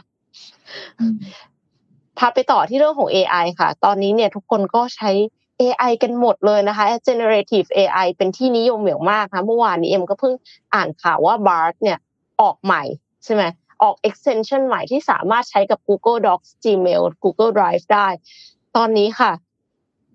ที่ผ่านมาฮอลลีวูดก็มีการประท้วงศิลปินและนักเขียนวงการฮอลลีวูดออกมาประท้วงบริษัทด้าน เอ ไอ เนื่องจากขโมยทรัพย์สินทางปัญญาของพวกเขาแล้วก็ทำให้เขาตกงานใช่มั้ยทีนี้ไม่เว้นแม้กระทั่งดิสนีย์ที่ติดต่อให้บริษัทสร้างเพลงจาก เอ ไอ สร้างเพลงประกอบภาพยนตร์นั่นก็คือเรื่อง The Creator ค่ะ Creator เนี่ยเป็นเรื่องใหม่นะคะแล้วก็ดิสนีย์ก็ติดต่อให้สร้างเพลงภาพยนตร์มันก็ไม่เท่าไหร่หรอกนะถ้าสมมติว่าไม่ได้คิดว่าโอ๊ยอยากจะสร้างเรียนแบบคนนี้เลยคนนักแต่งเพลงคนเนี้ยโอ้โหถ้าจะอย่างนั้นก็จ้างเขาเลยไหมคะทำไมถึงไปให้ เอ ไอ สร้างแบบนี้นี่มันถูกต้องหรือเปล่าไม่รู้นะแต่ก็คือดิสนีย์เนี่ยก็พยายามทำไปแล้วล่ะ Garrett Edwards ให้สัมภาษณ์กับ เอ็ม เอ ที Technology Review ว่าต้องการให้เพลงประกอบภาพยนตร์ The Creator แต่งโดย เอ ไอ แต่ให้เป็นสไตล์ของ Hans Zimmer Hans Zimmer เนี่ยเป็นนักแต่งเพลงที่ได้รางวัลออสการ์แล้วคิดดูแล้วกันจะเอา เอ ไอ มาสู้กับคนแต่งเพลงที่เป็นนักแต่งเพลงได้รางวัลออสการ์นะคะสุดท้ายเพลงที่ได้จาก เอ ไอ ก็ยังไม่โดนใจค่ะก็เลยต้องกลับมาจ้าง Hans Zimmer ให้แต่งให้นะ Edward ให้เหตุผลความพอใจสำหรับ เอ ไอ อ่ะบอกว่าจากสิบคะแนนให้เจ็ดค่ะจริงๆเจ็ดก็คือถือว่าเยอะมากแล้วนะแต่ว่าเพลงที่ Hans Zimmer แต่งเนี่ยได้สิบเต็มสิบคือเขาบอกว่า เอ ไอ ยังขาดทักษะพื้นฐานสำคัญในการสร้างสรรค์ศิลปะที่ดีอย่างเช่นเรื่องรสนิยมค่ะ เอ ไอ ยังไม่เข้าใจว่าต้องสร้างผลงานยังไงให้มนุษย์พอใจแล้วก็มีผู้เชี่ยวชาญด้าน Generative เอ ไอ อีกท่านนึงชื่อว่าเฮนรี่เนี่ยเขาก็บอกว่ามันอาจจะเร็วเกินไปสำหรับ เอ ไอ ในการสร้างเพลงเพราะระบบของ เอ ไอ เนี่ยถูกจำกัดข้อมูลในการฝึกฝนทำให้การสร้างเพลงยังไม่มีความซับซ้อนเท่าคนแต่ Hans Zimmer สามารถสร้างเพลงที่มีความซับซ้อนมีจินตนาการและนำประสบการณ์จากโลกรอบตัวมาเป็นแรงบันดาลใจได้ค่ะคือส่วนตัวเอ็มอ่ะคิดว่า เอ ไอ มันสามารถแทนที่คนในระดับค่าเฉลี่ยได้คืออย่างที่เขาบอกว่ากลัว entry level น้องๆนักศึกษาจบใหม่จะตกงานเพราะว่ามันสามารถทำได้ดีกว่าคนที่จบใหม่แล้วก็ไม่มีประสบการณ์แต่ว่าถ้าเทียบกันกับระดับแบบซุปเปอร์สตาร์ค่ะระดับท็อปขนาดเนี้ยนักแต่งเพลงที่ได้รางวัลออสการ์มันก็ไม่น่าจะเทียบได้คือ เอ ไอ มันก็ไม่น่าจะแทนได้และไม่ควรจะทำให้แทนได้ด้วยเพราะมันขาดเสน่ห์คือรถยนต์แพงๆบางรุ่น ก็ยังต้องใช้คนประกอบเลยยังต้องใช้คนเย็บเลยเบาะเบอะอะไรอย่างเงี้ยค่ะเพราะอะไรถึงแม้ว่าคนน่ะจะไม่เพอร์เฟคเหมือนเครื่องจักรแต่นั่นคือเสน่ห์ความ imperfect ของ human นั่นแหละคือเสน่ห์ของสินค้าแต่ละชิ้นที่ออกไปเพราะฉะนั้นน่ะเอ็มคิดว่าในที่สุดแล้ว เอ ไอ ก็ไม่น่าจะมาแทนที่คนที่เป็นท็อปของวงการนั้นแล้วก็ไม่น่าจะควรจะพยายามทำแบบนั้นนะเพราะว่าคือมนุษย์ก็ evolve ไปเรื่อยๆเนาะแล้วบางทีก็ไม่ได้หมายความว่าจำเป็นจะต้องใช้ประสบการณ์เหล่านี้แต่อาจจะแบบเป็นประสบการณ์ของคนอื่นเลยก็ได้เหมือนกันคือมันมีเสน่ห์มากกว่าถ้าใช้คนแต่งเนาะกลายเป็นว่าในอนาคตอะไรที่แบบคนทำหรือว่างานคราฟต์เนี่ยกลับมีมูลค่ามากขึ้นเพราะว่า เอ ไอ มันทำได้ทั่วไปแล้วก็ฟรีใช่ไหมใช่คิดอย่างนั้นเหมือนกันมามาจะมาแทนแล้วอะไรอย่างเงี้ยเออนะคะแต่ว่าจะพามาอีกข่าวนึงนะคะก็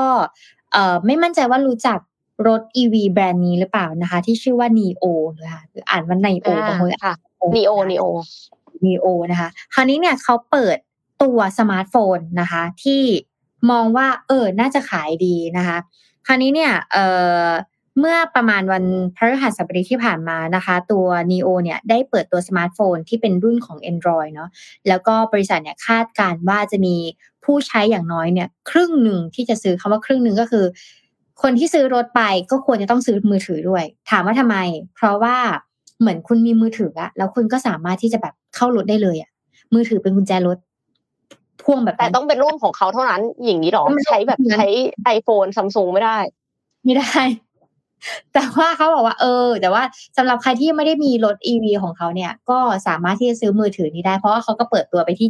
จีนก่อนนะคะซึ่งโทรศัพท์นี้เนี่ยมีราคาประมาณ เก้าร้อยถึงหนึ่งพันดอลลาร์นะคะเป็นอุปกรณ์ Android ที่มีราคาถูกกว่าประมาณหนึ่งร้อยห้าสิบดอลลาร์เมื่อเทียบกับ Huawei นะคะแล้วก็เขาบอกกับเขาให้สัมภาษณ์ด้วยนะกับทางผู้บริหารและ ซี อี โอ นะคะเขาก็ได้สัมภาษณ์กับ ซี เอ็น บี ซี นะคะบอกว่าในบรรดาผู้ใช้รถ อี วี Nio ทั้งหมดเนี่ยบริษัทเนี่ยก็ได้ทำกำไรในระดับหนึ่งนั่นแหละคราวนี้เขาก็เลยมองว่าเขาอยากจะตั้งเป้าไปมากกว่านี้นะคะโดยการที่ขายมือถือมันซะเลยนะคะซึ่งในขณะอีกครึ่งนึงเนี่ยก็จะได้ใช้มือถือ Android ได้ดีด้วยหมายถึงว่ารถแต่ก็ได้กำไรและจะดีกว่าไหมที่ลูกค้าเนี่ยจะสามารถซื้อมือถือแล้วก็ใช้มือถือร่วมกับรถนี้ได้ด้วยนะคะคราวนี้เนี่ย Nio เนี่ยเป็นแบรนด์รถยนต์ไฟฟ้าระดับเอ่อ high end นะคะเป็นแบรนด์แรกของจีนนะที่เปิดตัวสมาร์ทโฟนของตัวเองนะคะซึ่ง ซี อี โอ เนี่ยของบริษัทนี้เนี่ยได้พัฒนาภายในระยะเวลาเพียงแค่หนึ่งปีเองค่ะ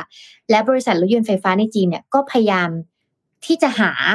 งานเอนเตอร์เทนต่างๆอินโนเวชั่นต่างๆเข้ามานะเพราะว่าเราก็จะรู้แหละรถไฟฟ้าเนาะมันก็จะมีเอ่อใช้ไฟฟ้าแทนใช้น้ำมันใช่มั้ยคะแต่เขาก็มองว่าเฮ้ยมันจะมีอะไรที่มันมีกิมมิคมากกว่านี้นะอ่านอกจากความบันเทิงในรถแล้วการเชื่อมต่อโทรศัพท์มือถือเนี่ยก็เลยเป็นจุดขายสำหรับรถยนต์ของแบรนด์เอ่อ Nio ด้วยเหมือนกันนะคะแล้วก็สำหรับใครที่ซื้อแต่ว่าส่วนใหญ่เขาเปิดตัวที่จีนก่อนเนาะก็จะสามารถจัดจัดส่งได้ภายในสิ้นเดือนนี้นะคะประมาณช่วงประมาณวันที่ยี่สิบแปดนะคะซื้อปุ๊บก็จะส่งไปให้เลยนะคะคราวนี้เนี่ยณก่อนหน้านี้ก็จะมี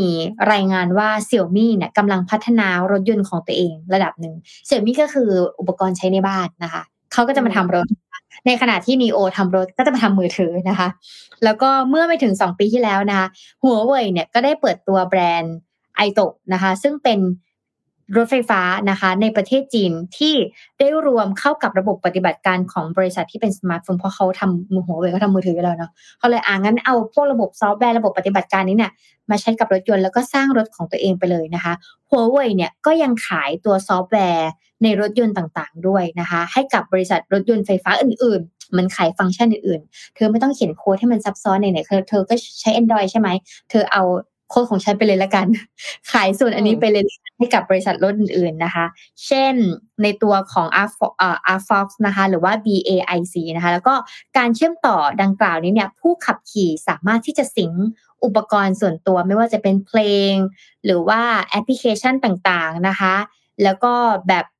การต่อหรือแม้แต่การต่อเข้ากุญแจก็สามารถใช้ได้ด้วยเหมือนกันนะคะเพราะว่าไม่ต้องคิดแล้วเพราะว่า Huawei ทำมาแล้วก็สามารถเอาไปใช้ได้เลยนะคะแม้ว่าตัวอุปกรณ์ของ Nio เนี่ยจะมีลักษณะคล้ายกับมือถือทั่วไปแต่ก็มาพร้อมกับปุ่มพิเศษที่ทำหน้าที่เป็นกุญแจสำหรับรถยนต์ค่ะนึ่งเหมือนปุ่มนี้กดไปปุ๊บ นะคะแล้วก็สามารถที่จะเข้ารถได้เลยนะคะสมาร์ทโฟน Nio นี้เนี่ยยังช่วยให้ผู้ใช้เชื่อมต่อเอ่อระหว่างมือถือกับรถยนต์เนี่ยได้สมูทมากขึ้นนะคะไม่มั่นใจเหมือนกันว่าใครได้ใช้แบรนด์ของจีนมันจะสมูทกันมากขนาดไหนนะคะและคราวนี้เนี่ยเมื่อเปลี่ยนระหว่างโทรศัพท์กับรถยนต์ระหว่างการประชุมออนไลน์เนี่ยมันก็ซิงค์กันได้ดีขึ้นด้วยนะคะอุปกรณ์ใหม่นี้เนี่ยเป็นโอกาสที่ดีสำหรับ Nio นะคะที่จะสร้างรายได้กับผู้ใช้มากขึ้นนะคะเพราะว่าไม่ใช่ทุกคนจะมีรถยนต์แต่ก็สามารถที่จะใช้มือถืออันนี้ได้นะคะและเขาก็ได้บอกว่ามีผู้ใช้งานเนี่ยประมาณ หกแสน รายต่อวันหรือประมาณ หนึ่งจุดห้า เท่าของจำนวนจำนวนผู้ใช้รถยนต์นั่นหมายความว่ามือถือมีจำนวนคนซื้อเนี่ยมากกว่ารถยนต์อ่ะอาจจะเป็นเพราะว่าราคาถูกกว่ารถยนต์มันก็ไม่แปลกไหม ใช่ไหมเรื่องราคามันก็ถูกกว่ารถยนต์อยู่แล้วแต่ว่ามันก็เป็นการขยายฐานลูกค้าไปอีกนะคะก็น่าสนใจนะคะเออมันก็แบบเหมือน develop แล้วก็ต้อง develop ไปเรื่อยคนทำรถยนต์ก็ทำมือถือคนทำอุปกรณ์ในบ้านก็มาทำรถยนต์คนที่ทำมือถืออยู่แล้วก็ทำรถยนต์แล้วก็ขายอุปกรณ์ระบบปฏิบัติการให้กับบริษัทอื่นๆอีกก็ทำกันเป็นระบบเป็นกระบวนการดีเออไม่ต้องทำเองไม่ต้องคิดเยอะก็ซื้อเข้ามาเลยง่ายดีนะคะว่าแต่ Apple Car เมื่อไหร่จะออกคะเหมือน Apple มีข่าวหรือว่าจะทำ Apple Car มานานมากแล้วนะแล้ว Apple เนี่ยก็แบบว่าขาย iPhone ซึ่งโอ้โหเป็นที่นิยมทั่วโลก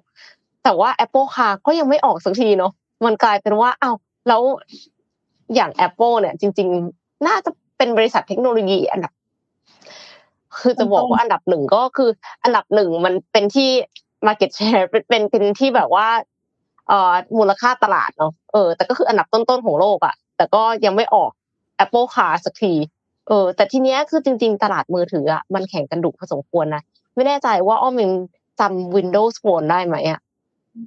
คือมันจะมีมือถือที่แบบใช้ระบบปฏิบัติการ Windows แล้วก็ตอนหลังอ่ะเขาใช่ๆแบบเหลี่ยมๆหน่อยก็คือเขาร่วมกันกับโนเกียแล้วก็คือกล้องอ่ะเมื่อสิบปีที่แล้วนะออกมาเมื่อสิบปีที่แล้วกล้องสี่สิบเอ็ดล้านพิกเซลคิดดูแล้วกันว่าโอ้โหมันดีขนาดนั้นน่ะแต่กลายเป็นว่ามันก็ไม่รอดเราคิดดูว่า Windows Phone เนี่ยเป็นของใครคะเป็นของ Microsoft นะคะยังไม่รอดเลยก็ตั้งข้อสังเกตไว้นิดนึงว่าเออมันแข่งดุนะตลาดมือถือ แอล จี ก็พับเสือไปเรียบร้อยแล้วไม่แน่ใจว่า Nio จะไปได้ไกลขนาดไหนจะไปรอดหรือเปล่านะคะอันนี้ก็ต้องมาชมกันตอนต่อไปเนาะคือถ้าสมมุติว่าเขาใช้ Android อ่ะก็ไม่แน่อาจจะรอดเพราะว่าเหมือนกับระบบปฏิบัติการมีคนใช้เยอะหรือว่าถ้าใช้แบบ Harmony โอ เอส ของ Huawei ที่ตอนนี้มีคนใช้เยอะแล้วอะไรเงี้ยก็โอเคเพราะว่าไม่อย่างนั้นนักพัฒนาแอปอ่ะเขาไม่พัฒนาหรอกคนใช้น้อยอ่ะใช่ไหมนึกถึงว่าเราแบบเจ้าของสตาร์ทอัพอ่ะคือถ้าสมมติว่าเราจะต้องพัฒนาโมบายแอปพลิเคชันอ่ะปกติเราก็คือ iOS กับ Android ถ้าต้องพัฒนาใส่อย่างอื่นใส่ โอ เอส ของ Nio อย่างเงี้ยก็คงแบบอืมเอาไว้ก่อนเปลืองคนใช้น้อยอะไรอย่างเงี้ยอืมก็อาจจะไปไม่รอดนะคะอ่ะส่วนคือระบบปฏิบัติการที่คนใช้น้อยก็อาจจะไปไม่รอดวิชาที่คนเรียนน้อยก็อาจจะไม่รอดหรือเปล่าหรือว่าไม่เกี่ยวกันคนคอมเมนต์เยอะมากเลยเรื่องวิชาเรียนน่ะที่ที่มีมาทำไมมามีมาแล้วเรียนแล้วโตมาก็ไม่ได้ใช้อ่ะคือลูดไปเนี่ยคือยาวมากเลยนะเดี๋ยวให้หาก่อนค่ะอ่ะเอ็มเลือกก่อนแล้วกันนะมีคนนึงทาง YouTube นะคะคุณณัฐการบอกว่าเรียน Business แต่ต้องเรียน Calculus ทั้งสองวิชารู้สึกไม่ค่อยจำเป็นเลยค่ะรู้สึกว่าไปเพิ่ม Finance หรือว่า Personal Investment ที่จะใช้ได้มากกว่าน่าจะดีกว่าเออจริงๆ Calculus ก็เป็นวิชาที่โหดหินพอสมควรนะคะแล้วก็เหมือนกับโอเคแหละบางสาขาวิชาเวลาที่เรามาทำงานจริงก็ไม่ได้ใช้มากขนาดนั้นเนาะอ่ะเอาจริงเมื่อก่อนไม่ชอบเลยเวลาเต้นวิชาเต้นลีลาศค่ะคุณโอภาสอิสราบอกว่าแบบให้มาเรียนทำไมใช่ซุมบ้าชาชาชาแทงโก้เนี่ยแล้วอ้อมเป็นผู้ชายด้วยนะตอนเรียนลีลาศอ่ะเพราะว่าแบบจับคู่กับเพื่อนเป็นผู้หญิงไงแล้วเราก็แบบสูงสูงก็เป็นผู้ชายแล้วก็ได้ท่าผู้ชายเต้นลีลาศนั่นเองนะคะได้ใช้งานไหมคะไม่ได้ใช้แต่จะได้ใช้ก็คือสมาคมทหารบกที่มีกลุ่มแม่บ้านสมาคมทหารบกที่เขาจะมีสมาคมแล้วเจอเขาไปเต้นลีลาศกันเออแต่เราก็ได้แค่ดูมีคนบอกว่าวิชาอ่ะเนี่ยอ่ะพี่เอ็มค่ะอ่ะมีวิชายุวกาชาติโดยเฉพาะการเข้าค่ายที่บาง บังคับอาบน้ำแค่ห้าครั้งใช่ใช่อีกอันนึงก็คือแบบลูกเสืออืมลูกเสือไม่ไม่ค่อยได้ใช้แล้วก็ลำกระบี่กระบองเห็นอยู่เมื่อกี้แบบแวบๆนะคะไม่ได้ใช้เลยนะคะเอออืมอ่ะมีหลายคนค่ะที่บอกว่าไม่ชอบวิชาเรขาคณิตค่ะคุณอัญชลีบอกว่าวิชาที่ไม่ชอบและสงสัยว่าทำไมต้องเรียนคือตรีโกณค่ะรวมถึงเรขาคณิตด้วยแต่คิดอีกทีคงเป็นพื้นฐานและเป็นการคัดเลือกความชอบกับอาชีพในอนาคตหรือไม่อาจจะจำเป็นในอนาคตสมัยนู้นชอบเรียนอนุกาชาตค่ะได้เรียนอะไรหลายๆอย่างแต่ชอบลืมเข็มลืมหมวกเป็นประจำอ้าวอันนี้คือกลับกันนะคะคือชอบเรียนอนุกาชาตซึ่งต่อมามันก็คือยุวกาชาตนั่นเองแต่ว่าไม่ชอบตรีโกณกับเรขาคณิตมีอีกท่านนึงก็บอกว่าไม่ชอบเรขาคณิตเหมือนกันเออแต่เอ็มคิดว่าเอ็มคิดว่ามันมีประโยชน์นะเรขาคณิตเนี่ยอ๋ออมชอบอมชอบเพราะว่าถ้าเกิดใครเป็นสายวาดรูปหรืออะไรเงี้ย True ดี ที ดี ต้องหาคณิตระดับนึงอ่าค่ะมีอีกท่านนึงบอกว่าไม่ชอบวิชากระบี่กระบองค่ะงงมากมันเป็นการออกกำลังกายตรงไหนคือมันก็ช้าๆเนาะแล้วก็บอกว่าเหมือนกับรำกระบี่ก็แบบว่าเด็บผูแล้วก็แบบโอ้กว่าจะแบบนับนับนับก็เปลี่ยนไหมล่ะอ่ะสมมุติว่าถ้าเราแบบไม่เอาวิชากระบี่กระบองแล้วเอาออกไปก็อาจจะลองเปลี่ยนเป็นศิลปะป้องกันตัวมันใช้ได้จริงอ่าหรือแบบว่าลูกเสือจริงๆคือลูกเสือก็มีข้อดีเช่นแบบการหุงข้าวการเข้าค่ายการดูแลตัวเองมัดเงื่อนอะมัดเงื่อนถ้าสมมติว่าเราแบบว่าไปเดินป่าแล้วเราตกลงไปในอะไรสักอย่างหนึ่งแล้วเรามีเชือกอยู่กับตัวเรามัดเงื่อนได้แล้วก็ผูกกับอย่างอื่นค่ะเอ็มว่าอันนี้มีประโยชน์นะแต่บังเอิญว่าเรียนยุวกาชาติเนี่ยก็มัดไม่เป็นอยู่ดีอาจจะลองเปลี่ยนชื่อหลักสูตรจากเอ่อลูกเสือก็อาจจะเป็นแบบทักษะการใช้ชีวิตเอออาจจะขึ้นอาจจะดีขึ้นมีมีคอมเมนต์ที่ถูกใจบอกว่าคุณคานังหรือเปล่าคะวิชาแนวค่ะไม่ใช่ว่าไม่ชอบแต่อยากให้มีประสิทธิภาพมากกว่านี้อันนี้คือถูกที่สุดเลยค่ะเพราะเป็นวิชาที่สำคัญกับอนาคตของเด็กมากค่ะว่าเขาอยากเป็นอะไรเขาควรจะเรียนอะไรทำยังไงให้ได้เรียนใช่อันนี้แหละก็คือแคริวิซ่ามันเกิดมาเพราะวิชาแนวมันไม่มีประสิทธิภาพเนี่ยแหละค่ะคือกลายเป็นว่าอาจารย์หลายคนอ่ะเขาไม่ได้เปิดโอกาสให้เด็กทดลองอะไรหลายๆอย่างคือเอ็มรู้สึกว่าการที่จะรู้ว่าอาชีพที่ใช่ของตัวเองคืออะไรมันคือการทดลองให้หลากหลายเนาะแต่วิชาแนวกลับกลายเป็นว่าบางคนน่ะคือโชคดีแล้วนะที่มีการปรึกษาหมายความว่าได้รับการปรึกษาตัวต่อตัวกับครูแต่ไม่ใช่ทุกคนนะส่วนใหญ่แล้วก็คือจะเด็กเป็นเด็กเก่งเด็กเก่งกับเด็กอ่อนไปเลยอ่ะมีอยู่สองทางคือถ้าเด็กอ่อนไปเลยอ่ะอาจารย์อาจจะบอกว่าให้ไปเรียนวิชาชีพปวช.ปวส.อะไรเงี้ยแต่ถ้าเป็นเด็กเก่งก็จะบอกว่าให้ไปเรียนหมอหรือวิศวะเดี๋ยวก่อนนะคะนี่มันยุคไหนล่ะคะอาจารย์คะอาจารย์รู้จักอาชีพอื่นบ้างไหมคะ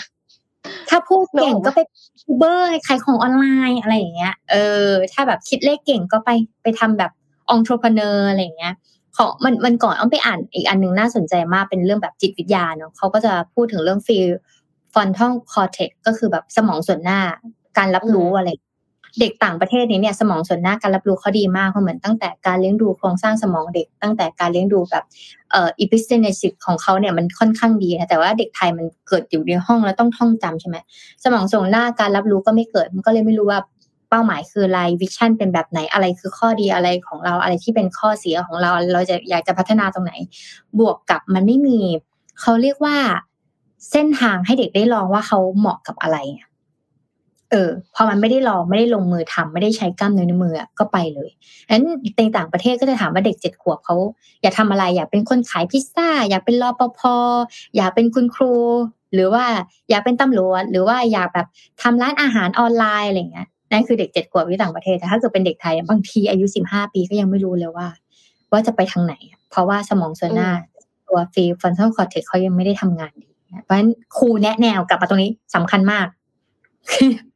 ครูแนะแนวสำคัญมากนึกถึงหนังเรื่องซีรีส์ Moving ครูแนะแนวเนี่ยต้องดูเลยว่าเธอเหมาะกับอะไรไม่เหมาะกับอะไรอะไรเงี้ยเออคือเอ็มรู้สึกว่าจริงๆครูแนะแนวอ่ะควรจะแนะนำว่าถ้าอยากจะลองอาชีพนี้ให้ไปลองทำอะไรถ้าอยากจะลองอาชีพนั้นให้ไปลองทำอะไรคือสมัยเนี้ยด้วยความที่เราเหมือนกับใช้อินเทอร์เน็ตกันทุกคนอยู่แล้วอ่ะมีสมาร์ทโฟนกันเกือบทุกคนอยู่แล้วมันศึกษาได้เยอะอะค่ะมันมีโอกาสที่จะได้ลองทดสอบเนาะถ้าสมมติว่า อยากจะลองเป็นยูทูบเบอร์ก็ลองเลยก็ลองเป็นยูทูบเบอร์แล้วก็ถ้ากลัวว่าเขาจะไปไลฟ์อะไรที่มันไม่เหมาะสมอ่ะก็ให้อยู่ในสายตาครูก็ได้นึกออกมั้ยแล้วก็ดูซิว่าผลตอบรับเป็นยังไงไอ้คอมเมนต์เนกาทีฟทั้งหลายอ่ะคุณรับได้ป่ะถ้าคุณรับได้โอเคอ่ะผ่านด่านที่หนึ่งนึกออกมั้ยหรือว่าถ้าไม่ได้อยากจะเป็นยูทูบเบอร์อยากสอนหนังสือหรออ่ะอยากสอนหนังสือเหมือนเป็นครูมั้ยหรืออยากเป็นเทรนเนอร์อย่างเงี้ยลองเลยลองให้สอนให้สอนในเพื่อนกลุ่มเล็กๆแล้วดูซิว่าเป็นยังไงสอนได้มั้ยเพื่อนรู้เรื่องหรือเปล่าแล้วฟีดแบคเป็นยังไงอะไรเงี้ยค่ะเรียนรู้อะไรได้บ้างหรือว่าอืมอยากเป็น entrepreneur อยากขายของอ่ะลองขายเลยจ้ะหรือว่าอยากเป็นเชฟอยากเป็นเบเกอร์อยากอบขนมมาทำขนมแบบไม่ต้องอบก็ได้ถ้าสมมติว่าที่บ้านไม่มีเตาอบอะไรอย่างเงี้ยก็ลองอบมาขายเลยลองอบมาแจกเพื่อนดูดูซิว่าฟีดแบคเป็นยังไงอะไรเงี้ยคือมันแบบมีหลายอย่างที่สามารถทดสอบได้ซึ่งหลายวิชาก็ช่วยในการทดสอบอย่างเช่นถ้าอยากจะเป็นเชฟอย่างเงี้ยค่ะก็ลงคหกรรม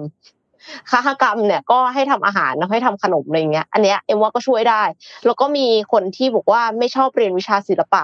เพราะว่ารู้สึกว่าทำยังไงมันก็ดูไม่เป็นศิลปะมันไม่สวยตามแบบแนวทางของครูแล้วก็ไม่คิดจะไปเอาดีทางด้านนี้ด้วยเลยเป็นวิชาฉุดเกรดจริงๆก็ฉุดเกรดเอ็มเหมือนกันนะคะแต่ว่าก็มีอีกท่านนึงบอกว่าจริงๆคิดว่าการเรียนศิลปะเนี่ยเป็นการ explore อย่างนึงคือเหมือนกับว่ามีโอกาสได้ explore ในอีกทางนึงซึ่งมันก็อาจจะไปทางสถาปัตย์ก็ได้อะนึกออกมั้ยหรือจิตรกรรมอะไรเงี้ยค่ะเพราะฉะนั้นก็มันการเรียนวิชาหลากหลายอ่ะเอ็มว่ามันก็ช่วยให้เราได้ explore โดยที่เราไม่ได้ต้องกระตือรือร้นขวนขวายเองไม่ใช่เด็กทุกคนที่จะกระตือรือร้นไปทดลองอะไรใหม่ๆแต่ว่าถ้าเด็กทุกคนได้เรียนวิชาที่หลากหลายอ่ะเขาก็จะรู้เองว่ากีฬาเขาไม่ชอบศิลปะไม่ได้แต่ว่าฉันชอบฉันชอบพูดนะฉันชอบภาษานะอะไรอย่างเงี้ยค่ะอันนั้นก็เป็นสิ่งที่เอ็มคิดว่าควรจะทำแล้วก็คือถึงยังไงก็ตามอ่ะบางวิชาที่เราไม่ได้ชอบอ่ะการเรียนมันก็สอนอะไรบางอย่างอย่างเช่นวิธีคิดถึงแม้ว่าเราจะไม่ได้ใช้สิ่งนั้นเลยจริงๆที่เป็นทฤษฎีอ่ะแต่วิธีคิดการแก้ปัญหาหรือว่าการพุชตัวเอง to the limit ทำให้ต้องแก้ปัญหาที่มันยากกว่าที่สมองแต่เดิมเราจะมีความสามารถอ่ะมันก็ทำให้เรา creative ขึ้นได้นะเออแล้วบางทีมันก็ทำให้เรารู้สึกว่าเฮ้ยขนาดยากขนาดนั้นน่ะฉันยังผ่านมาได้แล้วเลยเพราะฉะนั้นอันเนี้ยไม่ได้ยากเท่าไหร่หรอกเดี๋ยวฉันก็ผ่านไปได้หลังจากที่ฉันพยายามอ่านสัก สองถึงสาม รอบแล้วก็ไปขอคำแนะนำจากเพื่อนที่เขารู้อะไรอย่างเงี้ยค่ะก็มันเป็นการสร้าง resilience ให้เด็กนะในความรู้สึกเอ็มทั้งนี้เอ็มก็ยังสนับสนุนให้มีการปรับปรุงหลักสูตรอย่างสม่ำเสมอนะคะเพราะว่าไอ้อันที่มัน obsolete แล้วก็ obsolete ไม่ควรจะสอนไม่อย่างนั้นมันก็จะกลายเป็นว่าเด็กก็จะไม่ทันโลกแล้วก็คือทุกคนมีเวลาจำกัดมันไม่ได้หมายความว่าเราจะเรียนเท่าไหร่ก็ได้ไปเรื่อยๆแล้วเขาควรจะมีเวลานอกห้องเรียนด้วยเพราะฉะนั้นก็คือเลือกหลักสูตรเลือกวิชาที่มันใกล้เคียงกับสิ่งที่เขาจะต้องใช้ในชีวิตประจำวันที่มันใกล้เคียงกับการเป็นพื้นฐานความคิดในอนาคต learn how to learn อย่างเงี้ย learn financial literacy หรือว่าพวกแบบ personal finance ไอ้สิ่งพวกเนี้ยเอ็มคิดว่าควรจะเรียนแล้วก็คือสำคัญเลยคือหลายๆครั้งอาจจะสอนสิทธิเยอะแต่ว่าอย่าลืมสอนหน้าที่ด้วยทุกคนจะได้เป็นพลเมืองที่มีคุณภาพเนาะไม่ว่าจะเป็นสำหรับประเทศนะหรือว่าสำหรับองค์กรก็ด้วยอ่ะค่ะคืออย่าให้รู้แต่สิทธิเนาะต้องรู้หน้าที่ด้วยแล้วก็เรียนหลากหลายวิชาก็น่าจะช่วยได้ในเรื่องของการมองโลกที่กว้างขึ้นมีระบบความคิดไปจนถึงมี resilience ค่ะก็ก็เหมือนกับที่อ้อมท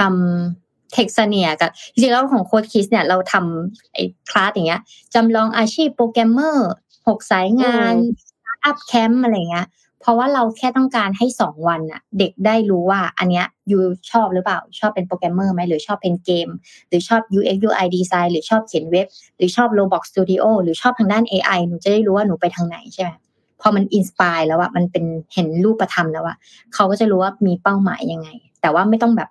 เรียนลึกไม่แนะนำให้เรียนลึกเยอะให้เรียนว่าแบบแตะๆๆๆอ่ะอันเนี้ยชอบแล้วแล้วก็ค่อยไปต่ออะไรเงี้ยจริงๆของโค้ชคิดมันก็จะมียูทูบเบอร์สติ๊กเกอร์ไลน์มี เอ็น เอฟ ที ด้วยเคยทำช่วงนึงแต่เราก็ต้องต้องมาเวทน้ำหนักว่าเด็กควรจะต้องรู้ประมาณไหนเพราะช่วงนึงเคยจะทำ เอ็น เอฟ ที แต่ต้องแบบต้องคัดให้เด็กอายุยี่สิบปีขึ้นไปเพราะ สอนเด็กเรื่อง เอ็น เอฟ ที ต้องมาสอนตั้งแต่เปิด wallet สอนผู้ปกครองอีเมลต้องรวยเลย เค วาย ซี เรื่องฟาร์มเรื่องอะไรอย่างเงี้ยอุ้ยมันก็จะเยอะมากเพราะเนี่ยก็จะก็ก็นึกถึงมีพี่ท่านหนึ่งพิมพ์มาว่าแบบเอ่อเทคเอ่อคิสเนียใช่คิสเนียเสียดายมากเหมือนปิดไปแล้วอะมันเป็นการจำลองแปดสิบอาชีพที่สยามพารากอนเนาะ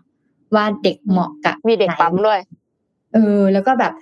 ลองว่าเอาเงินเข้าไปแล้วเอาเงินไปใช้ที่ธนาคารทุกครั้งที่คุณทำงานทุกทุก ห้าถึงสิบ นาทีอ่ะคุณจะได้เงินกลับมาแล้ววันนึงคุณทำงานได้เท่าไหร่คุณจะไปแลกกับอะไร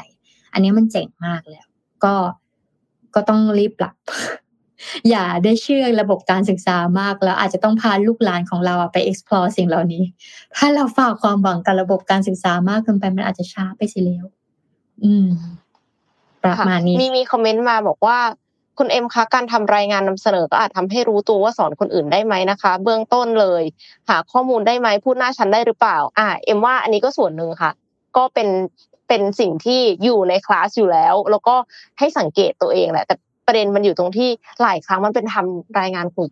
เขาเป็นทำรายงานกลุ่มปั๊บคนที่เสนอเนี่ยมันจะเป็นคนหน้าซ้ำๆคือเหมือนกับว่าเพื่อนเห็นว่าพูดเก่งก็ให้พูดอยู่นั่นแหละเอาถามจริงๆคนอื่นๆในกลุ่มอ่ะก็อาจจะมีคนอยากนำเสนอนะแต่เขาไม่ได้รับโอกาส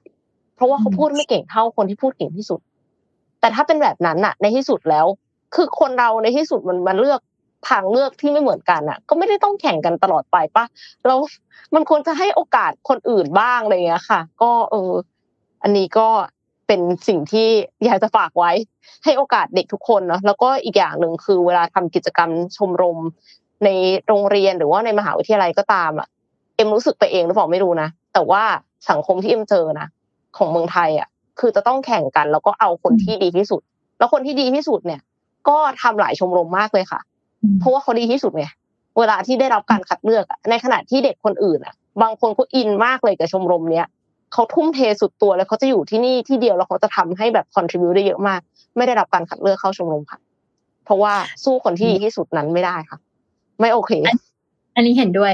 อาจจะอาจจะแนะนำนิดนึงก็คืออย่างของอ้อมก็จะมีแบบนักเรียนนานาชาติกับติวเตอร์มาเลยโค้ชคิดใช่ไหมสอนเขียนโปรแกรมใช่ไหมถ้าเป็นนักเรียนนานาชาติอ่ะเขาจะแนะนำกันมาเลยมาเรียนมาเรียนมาเรียนมาเรียนมาเรียนเออมาแล้วบางทีก็เรียนเป็นกลุ่มใช่ป่ะแต่ถ้าเป็นติวเตอร์หรือแบบสาธิตอย่างเงี้ยคุณอ้อมอย่าบอกนะว่ามาเรียนกับคุณอ้อมเพราะว่าไม่งั้นนะเดี๋ยวเด็กคนอื่นเนี่ยจะมาเรียนด้วยโอ้โหซุ่มอ่ะซุ่มตลอดใช่อย่าอย่าอย่าได้บอกนะว่ามาเรียนแบบต้องมีการล็อกเลยว่าครูคนนี้ห้ามมาสอนกับครูคนนี้ณช่วงหนึ่งนะแต่ว่าตอนนี้ซาไปแล้วส่วนใหญ่ช่วงช่วงนี้เป็นนานาชาติเป็นหลักอืมประมาณนี้ค่ะวันนี้น่าจะครบถ้วนนะคะครบถ้วนค่ะโอเคค่ะสำหรับวันนี้ต้องขอขอบคุณผู้สนับสนุนหลักMitsubishi Pajero Sport Elite Edition จุดสตาร์ทความแตกต่างและขอขอบคุณผู้ฟังที่อยู่กับ Mission Daily Report ในทุกๆเช้าเราสัญญาว่าจะหาข่าวดีๆมีสาระมาเสิร์ฟให้กับทุกๆคนในทุกๆวันค่ะสำหรับวันนี้เราสองคนต้องลาไปก่อนแล้วพบกันใหม่พรุ่งนี้ เจ็ดโมง ตรงที่นี่ที่เดิมค่ะสวัสดีค่ะสวัสดีค่ะ Mission Daily Report Start your day with news you need to know